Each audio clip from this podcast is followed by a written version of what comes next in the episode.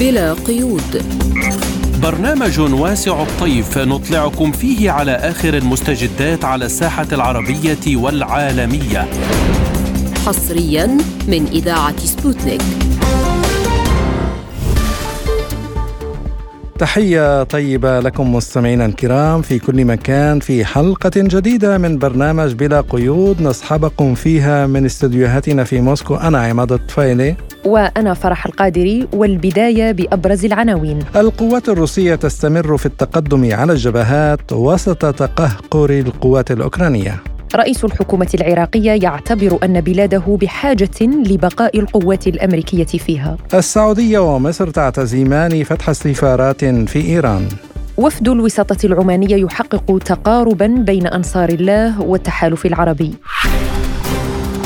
لازلتم تستمعون إلى برنامج بلا قيود. وإلى التفاصيل ونبدأ بالملف الأوكراني. وبالتحديد بما قاله النائب عن الحزب الأوكراني المعارض المنصة المعارضة من أجل الحياة فيكتور ميدفيتشوك إن معظم الساسه الأمريكيين والأوروبيين لا يريدون أي سلام في أوكرانيا. وكتب ميدفيتشوك في مقالة نشرت في صحيفة إيزفيستيا الروسية إن حزب السلام الأوكراني غير مرحب به في أوروبا والولايات المتحدة على حد سواء لكنه لا يعني على الإطلاق أن الأوكرانيين لا يريدون السلام وأن انتصار زيلينسكي العسكري أهم بالنسبة لهم من حياتهم ومنازلهم المدمرة. من جهة أخرى قال الأمين العام للناتو ينس ستولتنبرغ إن تطبيع العلاقات مع روسيا بعد انتهاء الصراع في أوكرانيا غير وارد كما لم يمكن من قبل. وأشار رئيس لجنة الدوما للشؤون الدولية ليانيد سلوتسكي إلى أن هذه الكلمات تشير إلى أن التسوية ووقف إراقة الدماء ليس الهدف الذي يسعى إليه الغرب.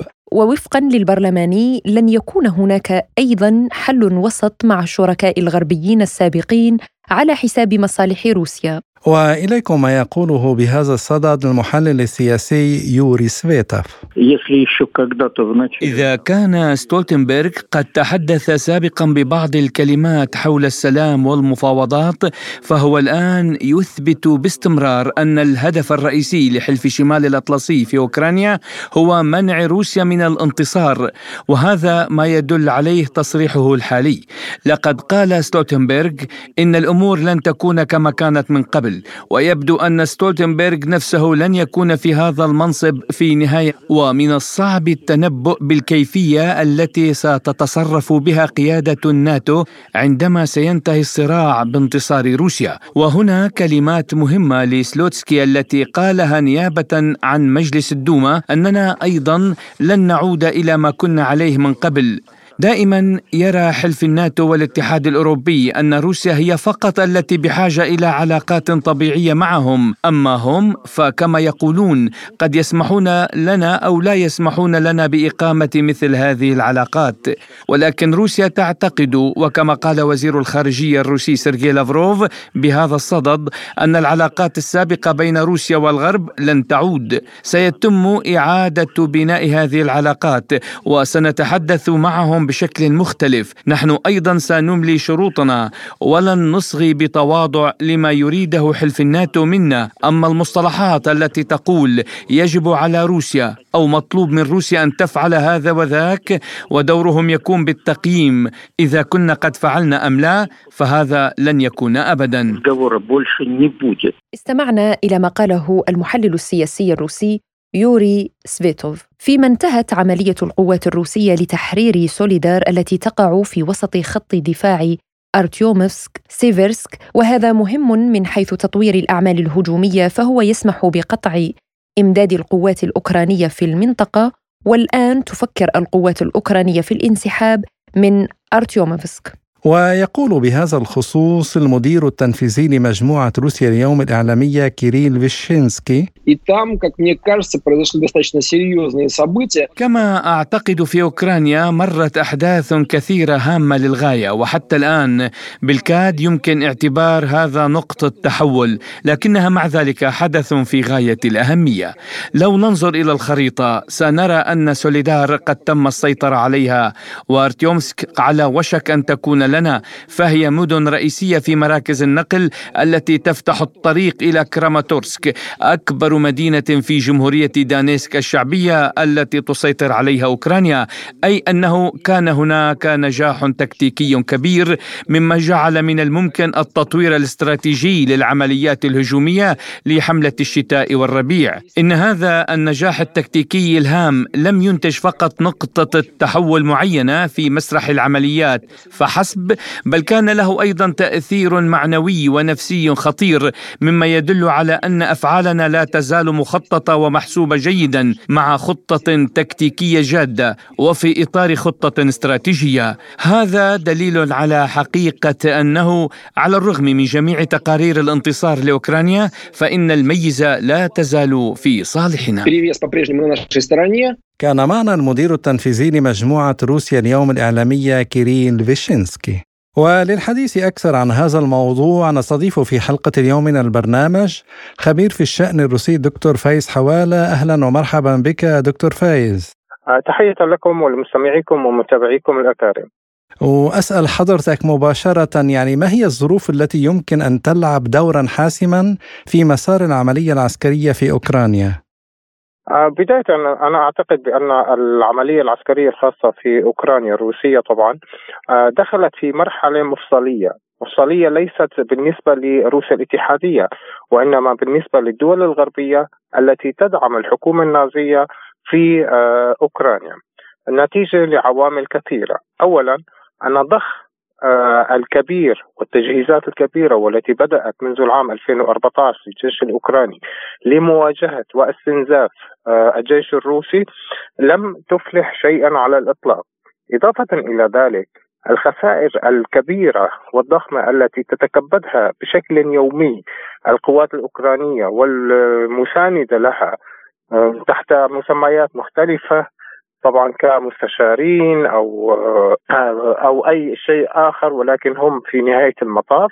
عبارة عن عاملين مباشرين في قوات الناتو.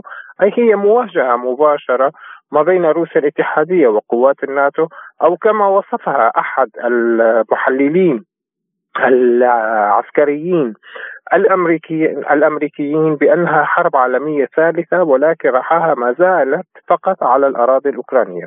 كل ذلك يدعو إلى أن تكون هذه المرحلة هي فعلا مرحلة مفصلية وخاصة آه، كنتيجة مباشرة لشح المعدات العسكرية آه، التي أصبحت يستنزفها الجيش الروسي من خلال آه، استهدافها بشكل مباشر في كل يوم كل هذا طبعا سوف يؤدي في نهاية المطاف إلى أمرين، الأمر الأول هو إجبار الدول الغربية بأن تضغط على الحكومة الأوكرانية في آه، أوكرانيا للجلوس إلى طاولة المفاوضات وفقا للشروط الروسية أي الأهداف التي وضعتها روسيا الاتحادية عند بدء العملية العسكرية.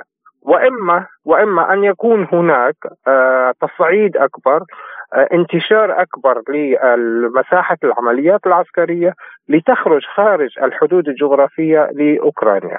طيب دكتور فايز يعني بعد انتهاء عملية القوات الروسية لتحرير سوليدار منذ عدة أيام برأيك يعني هل يمكن الحديث عن المرحلة الحاسمة للعملية العسكرية الخاصة الروسية قبيل الرابع والعشرين من فبراير يعني قبل أن تكمل سنة من بداية هذه العملية. هنا أنا أستشهد طبعا بالتقرير أو بالحديث الذي أدلى به آه، ممثل روسيا الاتحادية في الأمم المتحدة ومجلس الأمن الدولي. عندما قال بأن العملية العسكرية الخاصة آه، هي تسير قدما وسوف تحقق أهدافها سواء كان بالأساليب الدبلوماسية أو بالأساليب العسكرية، إضافة إلى ذلك ما صرح به الرئيس بوتين بأن العملية العسكرية تسير وفق ما هو مخطط لها من قبل وزارة الدفاع والقيادة الروسية وهي تسير بنهج آه، ممكن أن نقول بأنها بنهج آه، تتماشى والأهداف الموضوعة لهذه العملية التي في نهاية المطاف سوف تؤدي إلى تحقيقها. طيب دكتور فايز إدارة أمن الدولة الأوكرانية تستعد لاستفزاز بشأن محاولة تفجير مخزن للحبوب في منطقة خاركوف يعني طبعا لاتهام روسيا بتعطيل صفقة الحبوب برأيك هل سيكون هناك أي رد أو ردة فعل من قبل المجتمع الدولي على مثل هذه الأنباء أو على مثل هذه المحاولات؟ الاستفزازات في مدينة خاركوف تحديدا ليست فقط في التهديد بتفجير صوامع الحبوب أو خزانات مستودعات الحبوب من أجل اتهام روسيا بأنها تعرقل آه، عملية ما يسمى بالأمن الغذائي العالمي وإنما سبقها أيضا آه، محاولات وتم الكشف عنها من خلال نبش القبور ومحاولة تصويرها بأن القوات الروسية ترتكب جرائم ضد الإنسانية ويستشهدون على ذلك كما كان في مناطق أخرى من أوكرانيا. عندما خرج منها الجيش الروسي مثلا أو عندما دخلوا إليها خلصه وما إلى غير ذلك. كل هذه الأمور تدخل في إطار اولا إظهار الحكومة الأوكرانية النازية بأنها تدافع بين مزدوجين عن الإنسانية وعن الأمن الغذائي العالمي وأن روسيا الاتحادية آه، هي من تحاول أن تعرقل آه، إيصال الحبوب التي هي من الضرورات القصوى لكل دول العالم وبين مزدوجين للدول الفقيرة. وهذا الأمر يتنافى تماما على سبيل المثال مع التصريحات التي أدلى بها الرئيس التركي رجب طيب أردوغان عندما قال بأن فقط 12% من آه، كميات الحبوب التي تم إخراجها منذ توقيع اتفاقية إسطنبول هي فقط 12% وصلت إلى الدول الفقيرة بينما باقي الكميات وصلت فقط إلى الدول الغنية والدول الاتحاد الأوروبي تحديدا. إذا هم يناقضون أنفسهم هم يكذبون على العالم فقط من أجل أن آه، يكون لديهم وسيلة ضغط أخرى على حكومات أو حتى ليس حكومات وإنما على شعوب الاتحاد الأوروبي اليوم التي نراها بأنهم غير موافقون على السياسات التي يتبعها الأوروبيون آه، تجاه روسيا الاتحادية من خلال فرض العقوبات وخاصة أن نرى نرى بانه في القريب العاجل آه، سوف يتم إقرار الحزمة العاشرة من العقوبات على روسيا الاتحادية، كل هذه الأمور طبعا أصبحت واضحة للعيان وأصبحت لا تسير على الإطلاق وفق النهج أو الخطط التي وضعها الغرب من أجل آه، استنزاف روسيا الاتحادية. وعلى العكس تماما فإن كل ما يجري اليوم هو في صالح روسيا الاتحادية، إضافة إلى ذلك لا بد من الإشارة إلى فشل جميع الاجتماعات التي قامت بها على سبيل المثال الولايات المتحدة الأمريكية مع دول الاتحاد الأفريقي والتي بيئت بالفشل تماما إضافة إلى ذلك إذا ما أخذنا دول أمريكا اللاتينية. التي تحاول اليوم والتي تعتبرها الولايات المتحدة الأمريكية الحقيقة الخلفية لها نلاحظ بأنهم أصبحوا يتمردون على القرارات والشروط والضغوط الأمريكية وبشكل مباشر وبشكل علني. هذا الأمر يعني إذا ما أخذناه من جميع النواحي بأن هناك شبه إجماع على نبذ التصرفات الغربية وفي مقدمتها تلك التصرفات التي تقوم بها الولايات المتحدة الأمريكية تجاه حلفائها قبل أعدائها أو شركائها. وبالتالي أعتقد بأن الأمور تجير تسير في منحى آه، إيجابي بالنسبة لروسيا الاتحادية. آه، وبدليل ذلك أن جميع العقوبات الاقتصادية فشلت في تحقيق أي هدف من أهدافها ضد روسيا الاتحادية. بل على العكس تماما كنا نقول في بداية الأمر بأن أي عقوبات تفرض على سوريا هي كمن يطلق الرصاص على قدميه. ولكننا اليوم نقول بأنه كمن يطلق الرصاص على قدميه وصدره ورأسه. وهذه هي النتائج التي نراها من خلال الانشقاقات التي أصبحت آه، عمودية وشاقولية سواء كما آه، كان في دول الاتحاد الأوروبي أو حتى في آه، الولايات المتحدة الأمريكية وبريطانيا، مستويات التضخم العالية التي وصلت إليها في تلك البلدان، عملية استرقاء الممنهجه من قبل الولايات المتحدة الأمريكية للصناعات والتكنولوجيا الألمانية والفرنسية والأوروبية بشكل عام، كل هذا الأمور يضع شرخا كبيرا ما بين الولايات المتحدة الأمريكية وحلفائها سواء كانوا ضمن دول الناتو أو خارج إطار دول الناتو. نعم دكتور آه، أقاطع حضرتك لأنه تطرقت إلى نقطة مهمة يعني اليوم هناك مشهدان في الشارع الأوروبي وعلى آه، أرض الواقع يعني ما ما يحدث في أوكرانيا مظاهرات في ألمانيا اليوم آه، ومظاهرات كذلك في سابقا في فرنسا آه، برفض ما تقدمه الدول من مساعدات ودعم للجيش الأوكراني في حين دولهم يعيشون تضخم وركود اقتصادي. الأمين العام لحلف شمال الأطلسي ينس ستولتنبرغ قال أنه دولا غربية سترسل لأوكرانيا شحنات جديدة من الأسلحة الثقيلة. ما الذي يأمله الغرب من خلال تكثيف المساعدة العسكرية لنظام كييف برأيك؟ ما يعمله الغرب هو الدفاع عن مصالحه حتى آخر اوكراني من خلال تزويدهم بالأسلحة، أما بالنسبة للوضع آه، والمظاهرات فهذا الأمر طبيعي. آه، طبيعي لماذا؟ لأن المواطن الأوروبي أصبح يشعر على نفسه وبنفسه كنتيجة مباشرة للحماقات السياسية التي ارتكبها اساستهم في دول الاتحاد الأوروبي وانصاعوا تماما إلى الأوامر الأمريكية من أجل تزويد آه، أوكرانيا بالأسلحة، بمعنى آخر أنه حتى أحد المحللين السياسيين قال اليوم كل ما يجري في العالم وفي أوكرانيا تحديدا هو لمصلحة روسيا الاتحادية التي تخولها في حال رغبت وتابع بأنها لا ترغب أن تحتل كل أوروبا بدون أي آه، معوقات. لماذا؟ لأن مخازن ومستودعات الأسلحة لدى الدول الأوروبية عمليا آه، فارغة إلى أبعد الحدود حتى أستطيع القول لكم بأن آه، الضغوطات التي تمارس على ألمانيا تحديدا من أجل تزويدها بالدبابات وبالمدافع آه، طبعا الدبابات هي موضوع يمكن أن نقول موضوع مبادره كبيرة أو أخذ ورد ما بين الولايات المتحدة الأمريكية وألمانيا وبنهاية المطاف سوف تنصاع للضغوط الأمريكية ولكن المثير في الأمر هنا أن ألمانيا وافقت على تزويد أوكرانيا بمدافع كانت قد بيعت من قبل ألمانيا إلى قطر. طيب دكتور فايز بالنسبة لألمانيا في آخر خبر يعني تقدمت وزيرة الدفاع الألمانية كريستين يانام بريخت باستقالتها من منصبها اليوم يعني آه، وسط انتقادات واجهتها بسبب موقفها من الأزمة الأوكرانية، ما هي دلالات وابعاد هذه الاستقالة برأيك؟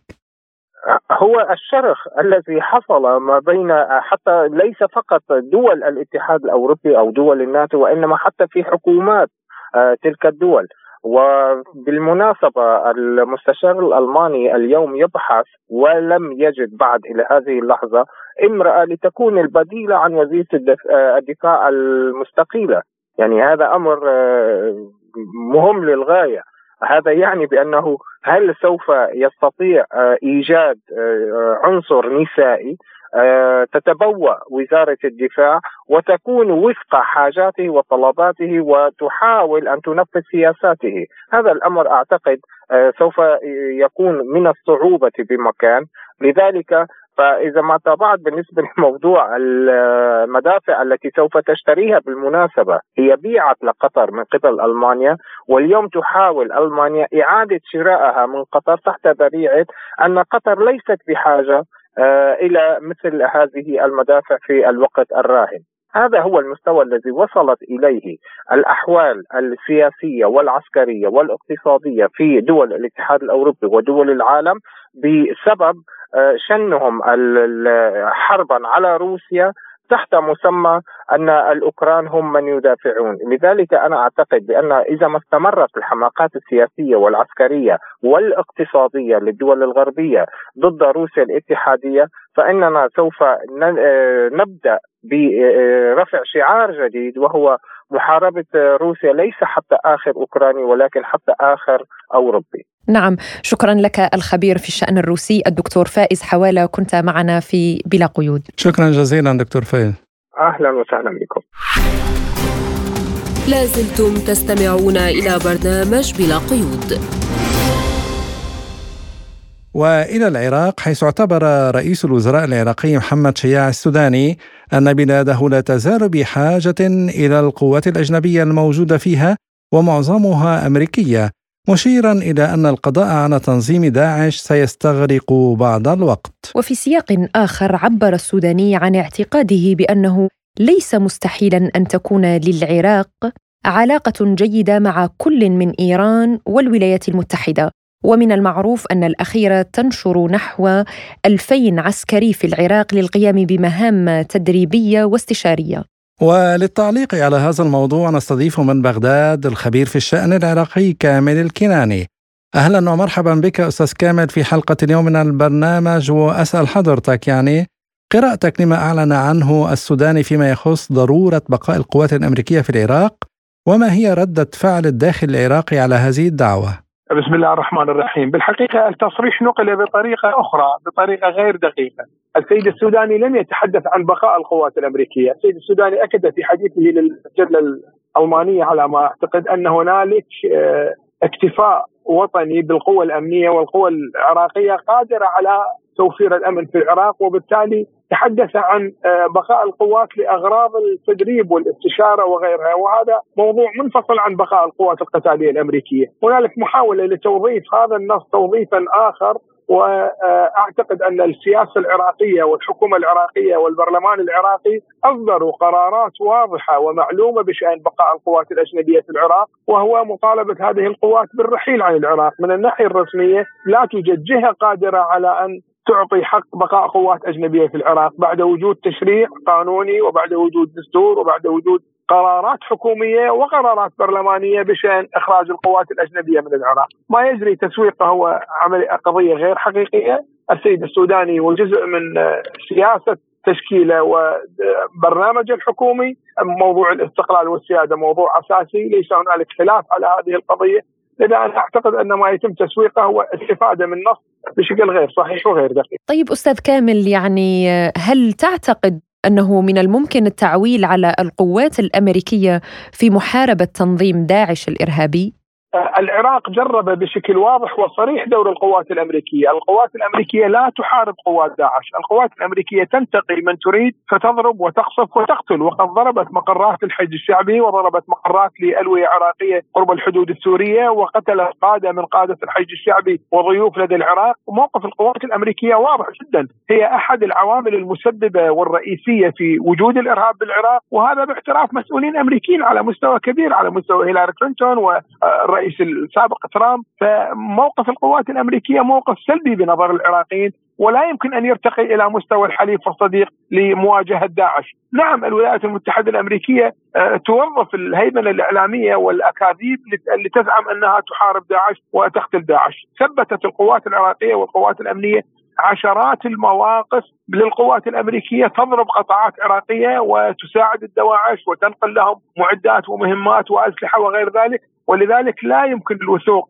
بأمريكا كحليف في محاربة الإرهاب ابدا. موضوع العلاقات العربية العراق جزء من محيط الأقليمي هو الدول العربية ولا يريد أي مسؤول عراقي أن ينقطع العراق عن هذا المحيط، قضية تصوير العلاقات العربية على أنها يعني مشكلة أو على أنها يعني لا يمكن أن تكون أو لا يمكن أن تحصل. هذا بسبب بعض المواقف الخليجية التي دعمت الإرهاب في الفترة السابقة وأدت إلى موقف نفور شعبي من هذه الدول التي ساعدت الإرهابيين ودعمتهم، هنالك أكثر من خمسة آلاف سعودي بشكل رسمي يعني حكموا في العراق لقضايا إرهابية، فهذا موضوع يعني ماضي ولكن الآن العراق يحاول أن يفتح صفحة جديدة، يحاول أن يبدأ بداية جديدة، دائما كل المسؤولين العراقيين يؤكدون على أهمية بداية جديدة للعلاقات العراقية آه، مع دول الخليج وهذا ليس آه، خللا في السياسة العراقية، أنا أعتقد من الصحيح أن الدول تنفتح ولكن يجب أن لا تنسى ثوابتها ويجب أن تطالب بتعويضات ويجب أن تطالب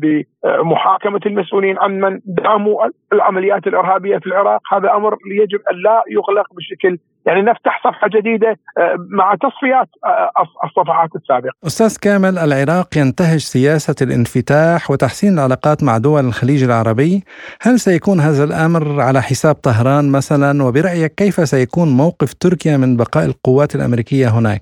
يعني ليس صحيحا أن نضع دولة مقابل دولة في علاقات العراق، العراق يحتاج إلى جميع جيرانه ويحتاج إلى علاقات متوازنة ولا أعتقد أن هنالك آه، يعني سبب يدعو العراق إلى أن يضع علاقات العربية في مواجهة علاقاته مع إيران، علاقات العراق مع طهران علاقات ودية وإيجابية وهي مبنية على حدود مشتركة طويلة وعلى مشتركات ثقافية ودينية ومذهبية وسياحية. ولا يمكن آه، يعني تجاهل أي جانب من هذه الجوانب. وليس صحيحا وضعها في المقابل بالعكس العراق بدأ بوساطة ومن المحتمل أن ينجح في ترطيب أجواء العلاقة بين السعودية وإيران أو بين دول الخليج وإيران، لذلك وضع آه، العراق في موضع إما هذا وإما ذاك هذا قرار غير صحيح. تركيا يعني اردوغان يتحرك بمصالح انتخابية متغيرة هنا وهناك، في يوم يبتز الأمريكان بقضية، يبتز الأوروبيين بقضية، أو يذهب إلى الضغط على الأكراد في سوريا أو في العراق بقضايا آه، يعني لمواجهة حزب العمال من أجل تحقيق مصالح انتخابية ولا يمكن اعتماد آه، السياسة التركية ذات بوصله واضحة بخصوص العراق والمنطقة، هو يزعم أنه يحترم سيادة العراق ولكن قواته تنتهك الأراضي العراقية يوميا، يقيم معسكرات على الأراضي العراقية، وبالتالي السياسة التركية سياسة آه، يعني واضحة الخصومة مع العراق من الناحية الجيوستراتيجية بالرغم من الكلام المعسول الذي يطلقه أردوغان عن علاقاته مع العراق. الخبير في الشأن العراقي كامل الكناني كنت معنا من بغداد شكرا جزيلا لك. لازلتم تستمعون إلى برنامج بلا قيود. وإلى شؤون الشرق الأوسط تعتزم كل من المملكة العربية السعودية ومصر إعادة تطبيع العلاقات مع إيران وفتح سفارتيهما في العاصمة طهران. كما أنه من المقرر فتح سفارة طهران في الرياض مع موسم الحج. وذكر رئيس لجنة الأمن الوطني والعلاقات الخارجية في البرلمان الإيراني شاريار حيدري في تصريح بأن الوساطه التي يقوم بها العراق وسلطنة عمان بين الجانبين السعودي والإيراني نجحت في تقريب وجهات النظر وتقليل الخلافات بين الطرفين إلى مستويات تسمح بإعادة العلاقات الرسمية مشيرا إلى أن بلاده ترى في موسم الحج فرصة إيجابية لإعلان إعادة العلاقات بين الجانبين. وقال النائب حيدري قريبا سنشهد افتتاح سفارتي السعودية ومصر. السعودية ومصر مستعدتان لإقامة علاقات مع إيران. فهل فعلا سيكون هذا ممكنا في المستقبل القريب؟ وماذا سيكون رد فعل الولايات المتحدة الأمريكية من هذا التقارب؟ ولمناقشة هذا الموضوع أكثر نستضيف معنا عضو مجلس النواب المصري والخبير بالشؤون الإقليمية أستاذ أحمد بلال. أهلا بك أستاذ أحمد وشكرا لك لتواجدك معنا بلا قيود. خطوة إعادة إحياء العلاقات بين الجانب الإيراني والسعودي والمصري وإعادة فتح سفرتي الرياض والقاهرة بطهران ما هي قراءتك لهذه الخطوة؟ طيب يعني خلينا نقول من في البداية انه التصريح هو تصريح إيراني وليس تصريح من الأطراف المختلفة المعنية. أيضا إن التصريح ليس على مستوى آه، رؤساء دول ليس على مستوى وزراء خارجية وبالتالي يجب أن يكون أو يتم التعامل مع التصريح في هذا الإطار. أما أن تكون هناك علاقات بين دول المنطقة سواء مصر السعودية إيران آه، غيره فده أمر يعني أنا أعتقد إن هو أمر محمود طالما أو كانت هذه العلاقات تحافظ على آه، أمن هذه الدول واستقرارها ولا تتدخل في شؤونها الداخلية. من حق كل دولة في المنطقة أن يكون لها آه، مشروعها وطموحها وحلمها لكن هذا المشروع وهذا الطموح وهذا الحلم ينبغي أن يحترم سيادة الدول واستقرارها ولا يتدخل في شؤونها. طيب أستاذ أحمد يعني تصريح البرلماني الإيراني حيدري حول إعادة فتح السفارتين المصرية والسعودية هل برأيك سيكون فعلا هذا ممكن في المستقبل القريب؟ فكرة أن يكون هناك سفارات بين الدول في النهاية الشعوب لا تغيرها الأنظمة يعني قد يكون هناك أنظمة أو قد تكون هناك أنظمة مختلفة سواء في مصر أو السعودية من جهة أو من وإيران من جهة أخرى إلا أنه في كل الأحوال آه، عمر الشعوب أطول بكثير جدا من عمر الأنظمة وبالتالي فكرة أن تكون هناك سفارات آه، متبادلة في المستقبل أنا لا أستبعد ده على الإطلاق لأنه الأزمة في النهاية ليست أزمة بين شعوب وفي النهاية الشعوب هي اللي باقية، الأنظمة بتتغير، الشعوب هي اللي باقية، آه، طالما لم يكن هناك آه، أزمات بين الأنظمة السياسية لن تكون هناك أزمات على الإطلاق في إعادة فتح السفارات، أنا كمصري وكبرلماني مصري سأعارض على سبيل المثال أي خطوة لتطبيع العلاقات مع إيران إذا كانت إيران مصرة على التدخل في الشؤون الداخلية مثلا لدولتي، أما إذا كانت إيران لا ترغب في ذلك وإذا كانت إيران أعلنت وأبدت حسن النوايا أنها ستحافظ على استقرار الدولة المصرية وعدم التدخل في الشأن المصري. وفي المقابل أيضا الدولة المصرية تعلن انها تحافظ على استقرار إيران وعدم التدخل في شؤونها الداخلية. أعتقد ان ان إن في الوقت ده فكرة تطبيع العلاقات هي فكرة آه، مرحب بها لأنه في النهاية إحنا أبناء هذه المنطقة الواحدة سواء مصر إيران سوريا كل الدول المنطقة من المهم جدا أن يكون هناك بينها تكامل سياسي واقتصادي لأنه في النهاية ده سيصب في مصلحة المنطقة بالكامل وليس فقط الدول المعني بها حدثا. أستاذ أحمد اليوم نرى التواجد التركي في المنطقة برأيك ما مدى أهمية الحوار الإقليمي الواضح الذي يشمل مصر والسعودية إن لم نقل بوساطة تركية من تخفيف التوترات في المنطقة؟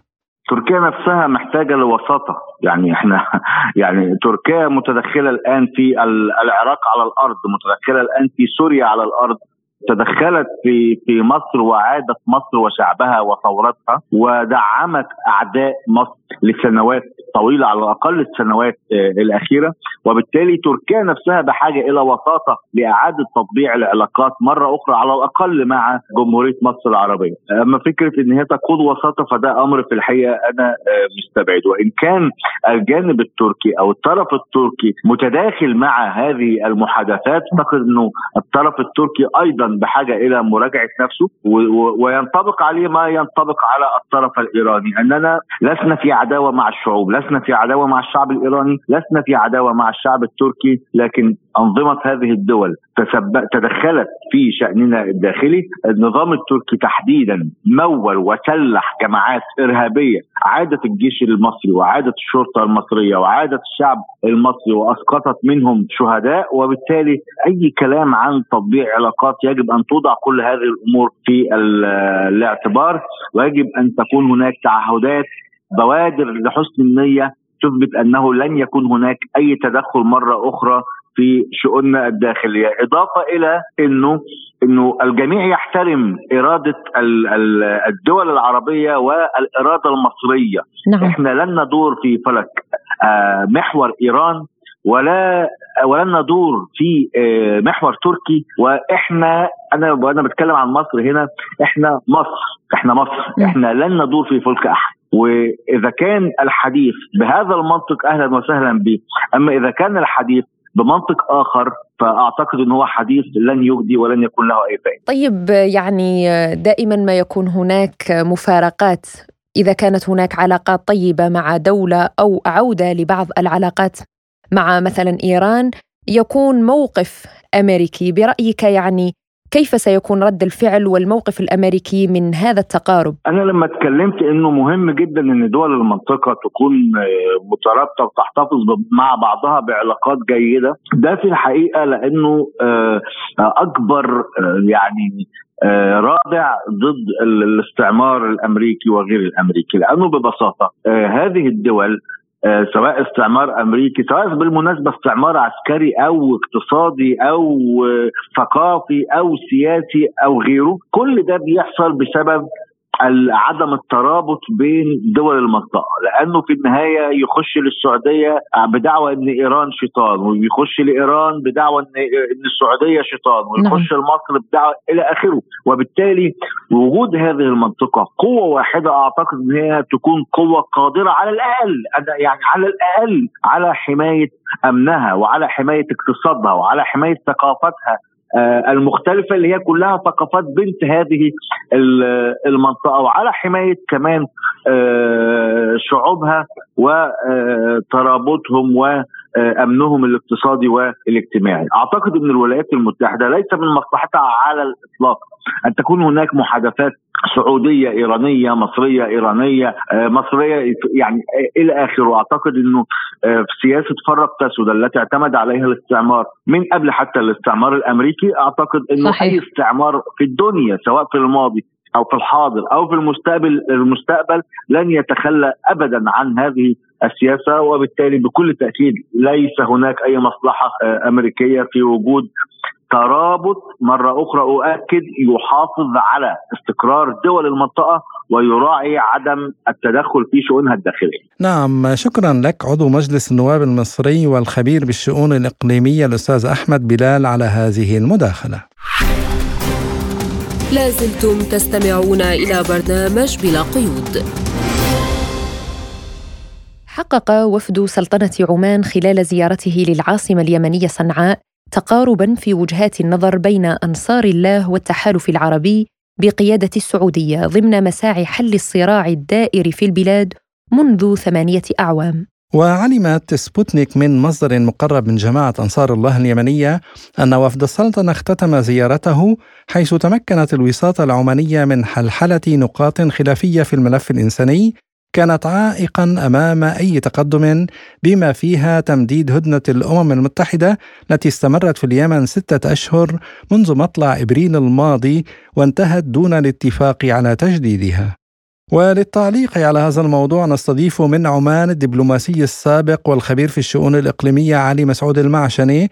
أهلا ومرحبا بك أستاذ علي في حلقة اليوم وأسأل حضرتك هل اتضحت الأمور فيما يخص ما توصل إليه الوفد العماني خلال زيارته الأخيرة لصنعاء؟ بحسب التصريحات يعني ما في اتفاق ولكن هناك يعني محاولة للحلحله تعرف التركيز الآن على الملف الانساني اللي هي فتح مطار صنعاء بشكل دائم وإلى أكثر من وجهة وصرف الرواتب طبعا في خلاف على الرواتب كان في البداية اتفقوا على إنه رواتب وفق السجلات إلى عام 2014 فما دون يعني. ويبدو أنه صار في توافق على هذا يعني فترة معينة يعني.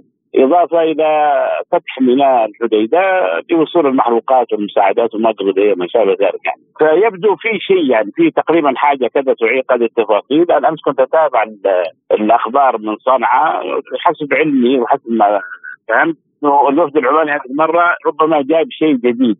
يعني ما هو الجديد؟ ما اوضحوا عنه. ولكن يبدو في تفاؤل يعني. على الأقل آه، وأيضا ملف الاسرى من ضمن الملف الإنساني يعني على مراحل. ممكن يبدوا حاجة ويأخروا حاجة وهكذا طيب يعني هل ترى انه هنا هل تحظى يعني وساطة عمان بثقة الأطراف المتنازعة في اليمن؟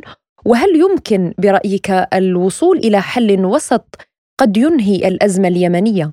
نعم مسألة الوثوق بسلطنة عمان هذا طبعا لا غبار عليه ما يختلف الاثنين على هذا الكلام. ومسألة الإجهاد يعني أنا كقريب من الوضع على سبيل المثال جغرافيا حتى نعم في إجهاد. يعني وأنا يعني زرت آه، اليمن في 2018 ف يعني ما في شك تعرف أنت يعني الناس بلا رواتب وفي حالة نزوح كبيرة بين المدن يعني تقريبا. بالتالي لابد أيضا يعني ملف لم يحسن. يعني أصبحت مثل الجرح المفتوح. فلا بد أن تكون هناك يعني قناعات جديدة. ناضجه عند جميع الأطراف.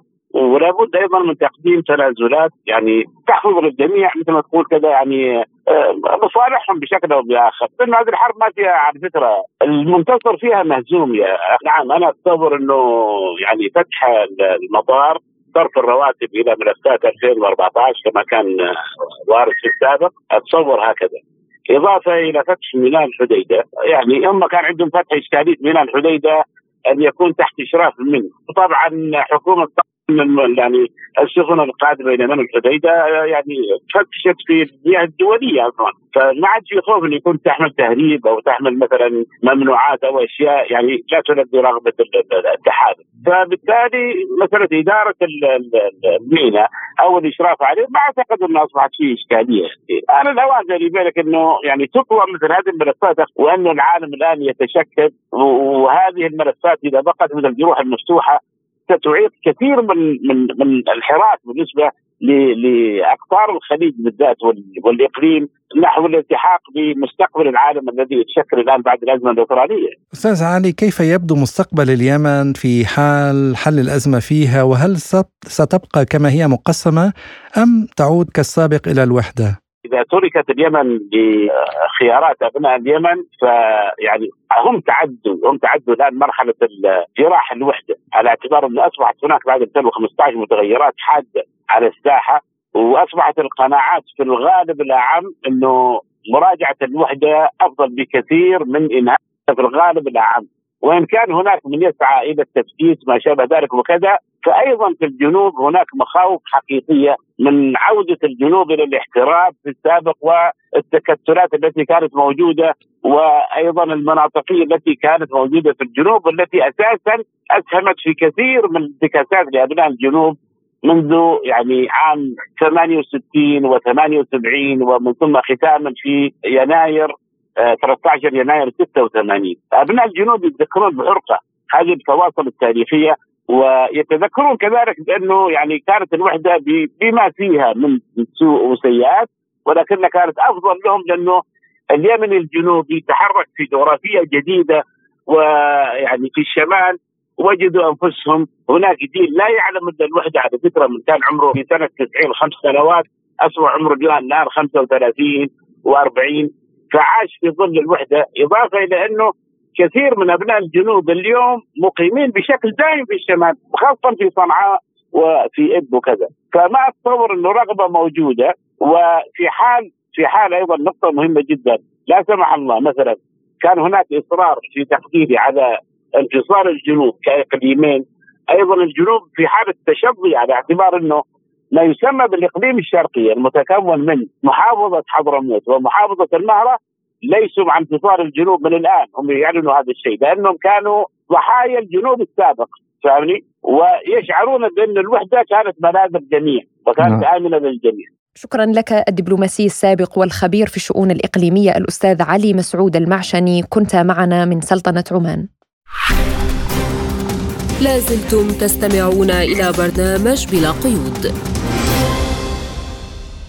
وإلى أخبار سياسية متفرقة أكد المتحدث باسم الكرملين دمتري بيسكوف أن القوات الروسية لا تستهدف المباني السكنية والبنية التحتية المدنية في أوكرانيا وإنما الأهداف العسكرية فقط.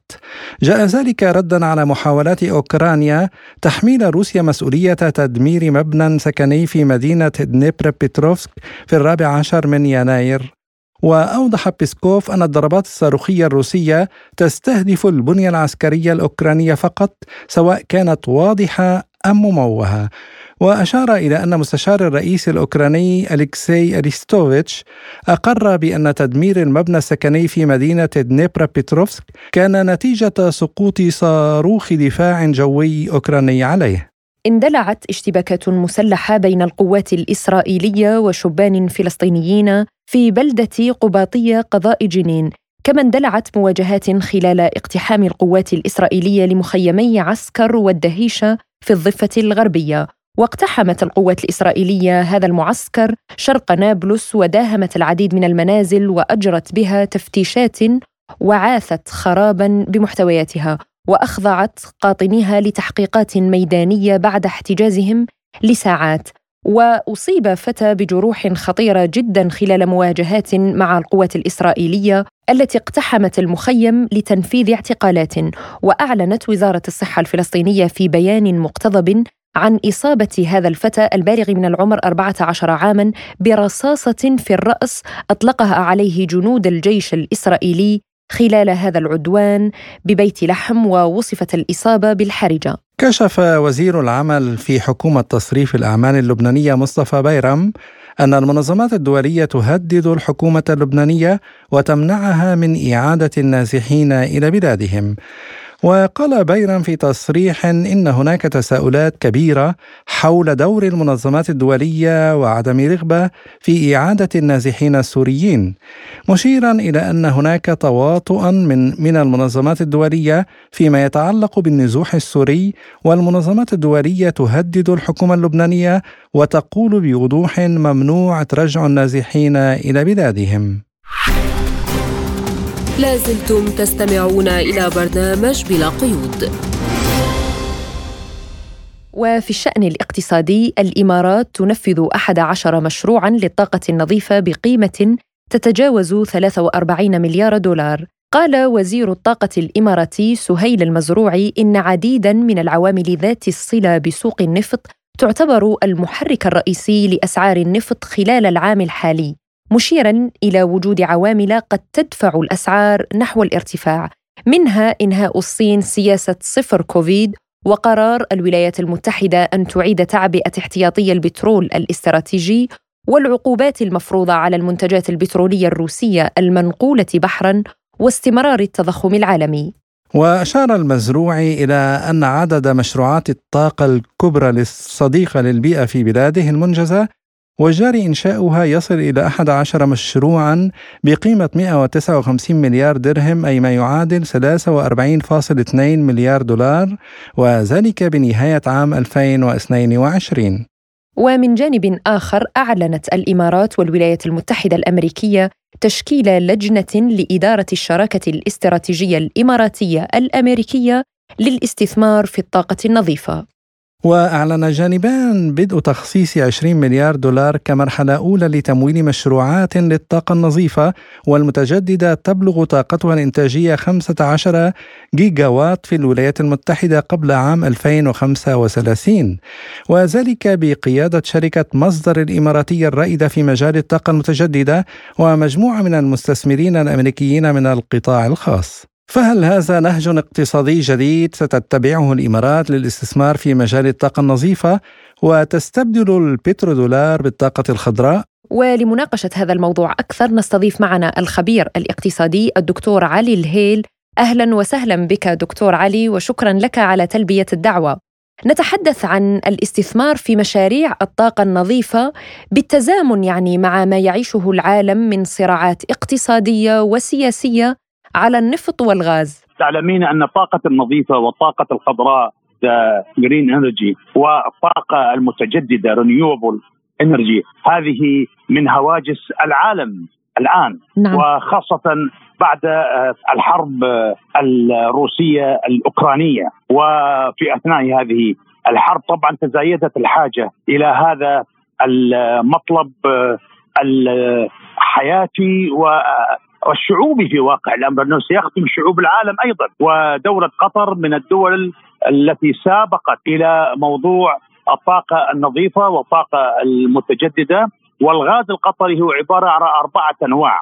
أحد أنواع هذه الغازات القطرية هي طاقة تعتبر نظيفة وصديقة للبيئة على سبيل المثال. ولذلك المشاريع الخليجية أنا دوله قطر السعودية الإمارات. آه، عمان هذه الدول لديها آه، الإمكانيات المادية التي تستطيع أن تطور الطاقة التي لديها إلى طاقة نظيفة وطاقة متجددة وطاقة خضراء.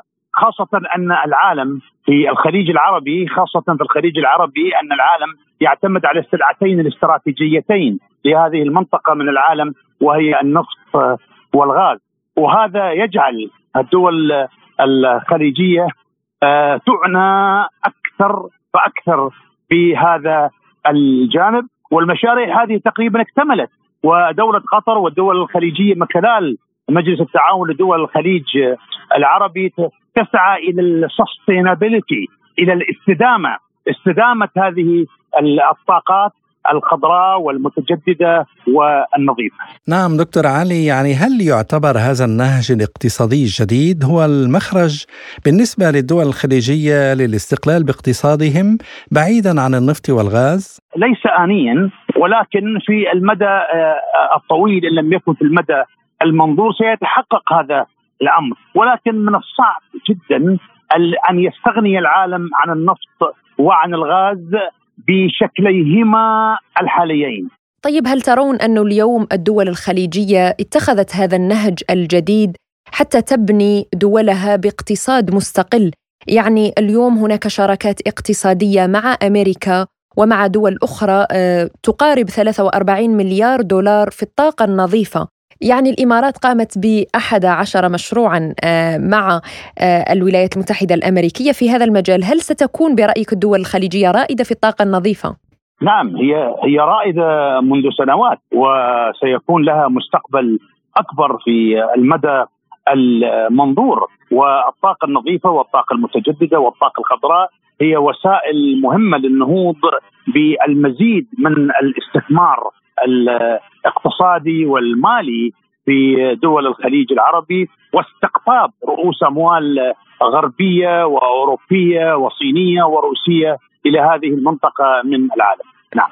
دكتور علي يعني كما ترون الركود الاقتصادي الذي يعيشه العالم، هل ترون بأن هذه فرصة للدول الخليجيه للاستثمار بهذا المجال؟ نعم، لا لا الركود الذي تعاني منه ليست فقط أوروبا ولكن حتى الولايات المتحدة الأمريكية ومعدلات التضخم العالية في هذه البلاد وانت تعرفين نعم. أوروبا الآن تقريبا أصبحت مشلولة يعني نتيجة الإضرابات وهذه كلها من التاثيرات السلبية لمساعدات أمريكا ولمساعدات أوروبا للجيش الأوكراني وهو جيش يعني متورط حقيقة في معاركه مع روسيا ونحن سمعنا الكثير من الأوروبيين يجأرون بالشكوى لماذا تذهب أموالنا وتذهب يذهب مخزوننا الاستراتيجي من آه، الأسلحة إلى أوكرانيا وأوكرانيا لم تحقق حتى الآن أي نتيجة في هذه الحرب بمعنى أن روسيا ما تزال موجودة في داخل الأرض الأوكرانية. وأنت تعرفين أن منذ ثلاثة أيام استطاعت روسيا أن تحقق إنجازات عسكرية ضخمة في سوليدار وفي بخموت نعم. وفي دونيتسك بشكل آه، عام. لذلك نقص الغاز الروسي هو الذي تسبب أيضا في ارتفاع فواتير الشعوب الأوروبية لأن الغاز الأمريكي الذي ياتيهم من أمريكا ومن مناطق أخرى طبعا مع وجود معوقات لوجستية غالي جدا بل هو ثمانية أضعاف الغاز الروسي. في حين الغاز الروسي الذي كان يذهب إلى أوروبا وما يزال بعضه يذهب إلى أوروبا هو غاز متوافر بكميات كبيرة هو رخيص جدا جدا جدا بالمقارنة مع مصادر الغاز الأخرى وروسيا على عتبة أوروبا. نعم يعني اليوم هل من الممكن أن يشهد اقتصاد الدول الخليجية ارتفاعا على المدى البعيد؟ على سبيل المثال الاحتياطي الأجنبي في دوله قطر تجاوز 320 مليار دولار واحتياطي الذهب والمخزون القطري من الذهب تجاوز 350 مليار دولار والاقتصاد القطري قوي وأيضا نستطيع أن نقول بنسب متفاوتة أن الاقتصادات الأخرى في السعودية في الإمارات وفي الكويت وخاصة في السعودية والإمارات لا يقل يعني أهمية أو لا يقل حجما عن الاقتصاد القطري. شكرا لك الخبير الاقتصادي الدكتور علي الهيل على هذه المداخلة. حياك الله أهلا وسهلا. شكرا. لازلتم تستمعون إلى برنامج بلا قيود. مظاهرات شعبية معارضة في تونس تطالب باستقالة قيس السعيد. تزامنا مع الذكرى الثانية عشر لسقوط نظام الرئيس الراحل زين العابدين بن علي تظاهر الآلاف من التونسيين في الشارع الرئيسي بالعاصمة للمطالبة برحيل الرئيس قيس سعيد ودفاعا عن الحرية والديمقراطية وشهدت العاصمة التونسية حضورا أمنيا لافتا وإغلاقا لبعض المحلات والطرقات والمنافذ الرئيسية المؤدية لشارع الحبيب بورقيبة تزامنا مع المظاهرات. وللحديث أكثر عن هذا الموضوع نستضيف معنا من تونس المحلل السياسي التونسي والمتحدث باسم نداء تونس الأستاذ المنجي الحرباوي. أهلا وسهلا بك أستاذ المنجي ونبدأ معك بالمشهد في الشارع التونسي. احتجاجات ومظاهرات معارضة للمطالبة برحيل الرئيس قيس السعيد. كيف تقرأ هذا المشهد؟ طبيعي جدا أنه لكل ثورة ارتدادات ولكل ثورة معناها استمرار حتى تحقق مطالبها إلى حد الآن نعتبر انه الثورة التونسية لا زالت لم تحقق المطالب الأساسية. آه، وكذلك طبعا للانتكاسة اللي صارت في المسار الديمقراطي وتحويل وجهة هذا المسار من مطالب اجتماعية واقتصادية بالأساس إلى مطالب أخرى أغلبها مطالب شعبوية ومطالب سياسية بالأساس. بالتالي أنه اليوم الخروج إلى الشارع وخروج المعارضة القائمة اليوم ضد قيس سعيد خروجها إلى الشارع. هذا خروج طبيعي باعتبار وانه قيس سعيد اختار مسار شخصي ومسار فردي وتمشي يعتبر وأنه هو الأصح وفيما تعتبره المعارضة هو مسار مخالف للديمقراطية ومسار مغاير للمطالب الواقعية للشعب التونسي وللشارع التونسي. آه، اليوم احتد هذا الصراع واحتدت هذه المعارضة.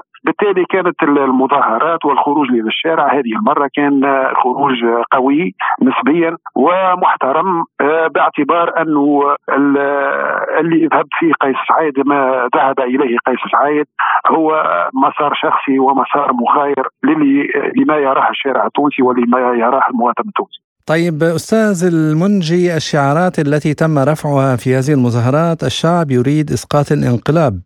كيف برأيك سيكون المشهد في تونس؟ وهل من الممكن أن يكون هناك انقلاب؟ الأمور طبيعي أنا معناها بصدد التطور وذاهب إلى التطور باعتبار أنه آه، اليوم آه، رئيس الجمهورية قيس سعيد لا يسمع لخصومه ولا ينتبه لما يقال من طرف خصومه ويعتقد انه المسار اللي ذاهب فيه والمسار اللي يتخذه هو ذلك هو المسار الأصح وذلك هو المسار الأمثل لتونس رغم أنه كل المحللين وكل العارفين بالسياسة وبالشأن العام وبشأن الدولة يرى وانه هذا المسار فيه العديد من النقائص وفيه العديد من الإخلالات ويحمل العديد من التناقضات ولا يمكن أن يوصل بتونس إلى بر الأمان وإلى الاستقرار المطلوب وإلى النتائج المأمولة خاصة على المستوى الاقتصادي وكذلك على المستوى الاجتماعي. آه، وزاد من ذلك تعمقت هذه الأزمة باعتبار الوضع العالمي الجديد والأزمة الاقتصادية التي تعصف العالم. بالتالي فإن المسار ذاهب إلى التصعيد والمسار ذاهب نحو رؤية أخرى وربما يتراجع قيس سعيد في مرحلة في مرحلة ما عن هذه الخيارات الفردية. وربما يكون هنالك معناها في 2024 تكون رؤية أخرى لكن لا أعتقد أنه فما يمكن أن نذهب إلى انقلاب على قيس سعيد ولا غيره. لكن كل الأمور في تونس كانت ولا تزال تحل إما بالحوار والتشارك وإما بالانتخابات وبالطريقه الديمقراطيه. إذا تحدثنا يعني عن تجميد عمل البرلمان ومن بعد تم حله يعني هذا القرار هل كان صائبا برأيك أم أنه زاد من تأزيم الوضع وما آلت إليه الأمور اليوم في تونس؟ أعتقد وانه قرار حل البرلمان هو هذا قرار شعبي وقرار مواطني بالأساس وليس قرار قيس سعيد باعتبار أنه من خرج يوم 25 جويليا 2021 كان الشعب التونسي كله يحمل نفس الشعار هو إيقاف أعمال البرلمان لأنه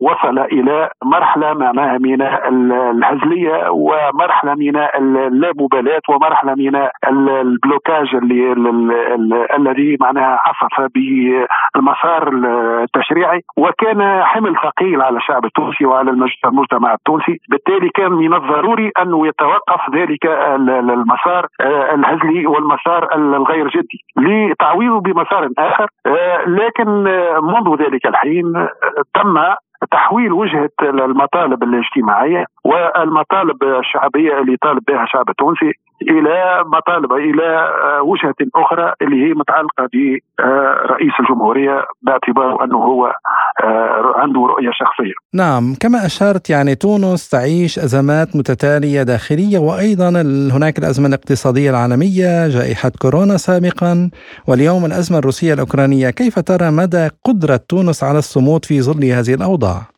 في الحقيقة أنه تونس تمر بصعوبات جدية وصعوبات كبيرة جدا على المستوى الماليه العموميه وعلى المستوى الاقتصادي. وهذا أصبح معناها عنده تبعات كبيرة جدا واصبحت تونس غير قادرة على تحمل هذه الأزمة لأنه هذه الأزمات هي أزمات مركبه مخلفات من سنة 2010 ثورة الحرية والكرامة ثم عقبتها كذلك أزمة الكورونا و بعدها اليوم الازمه العالمية الموجودة اليوم والحرب الأوكرانية الحرب الروسية الأوكرانية.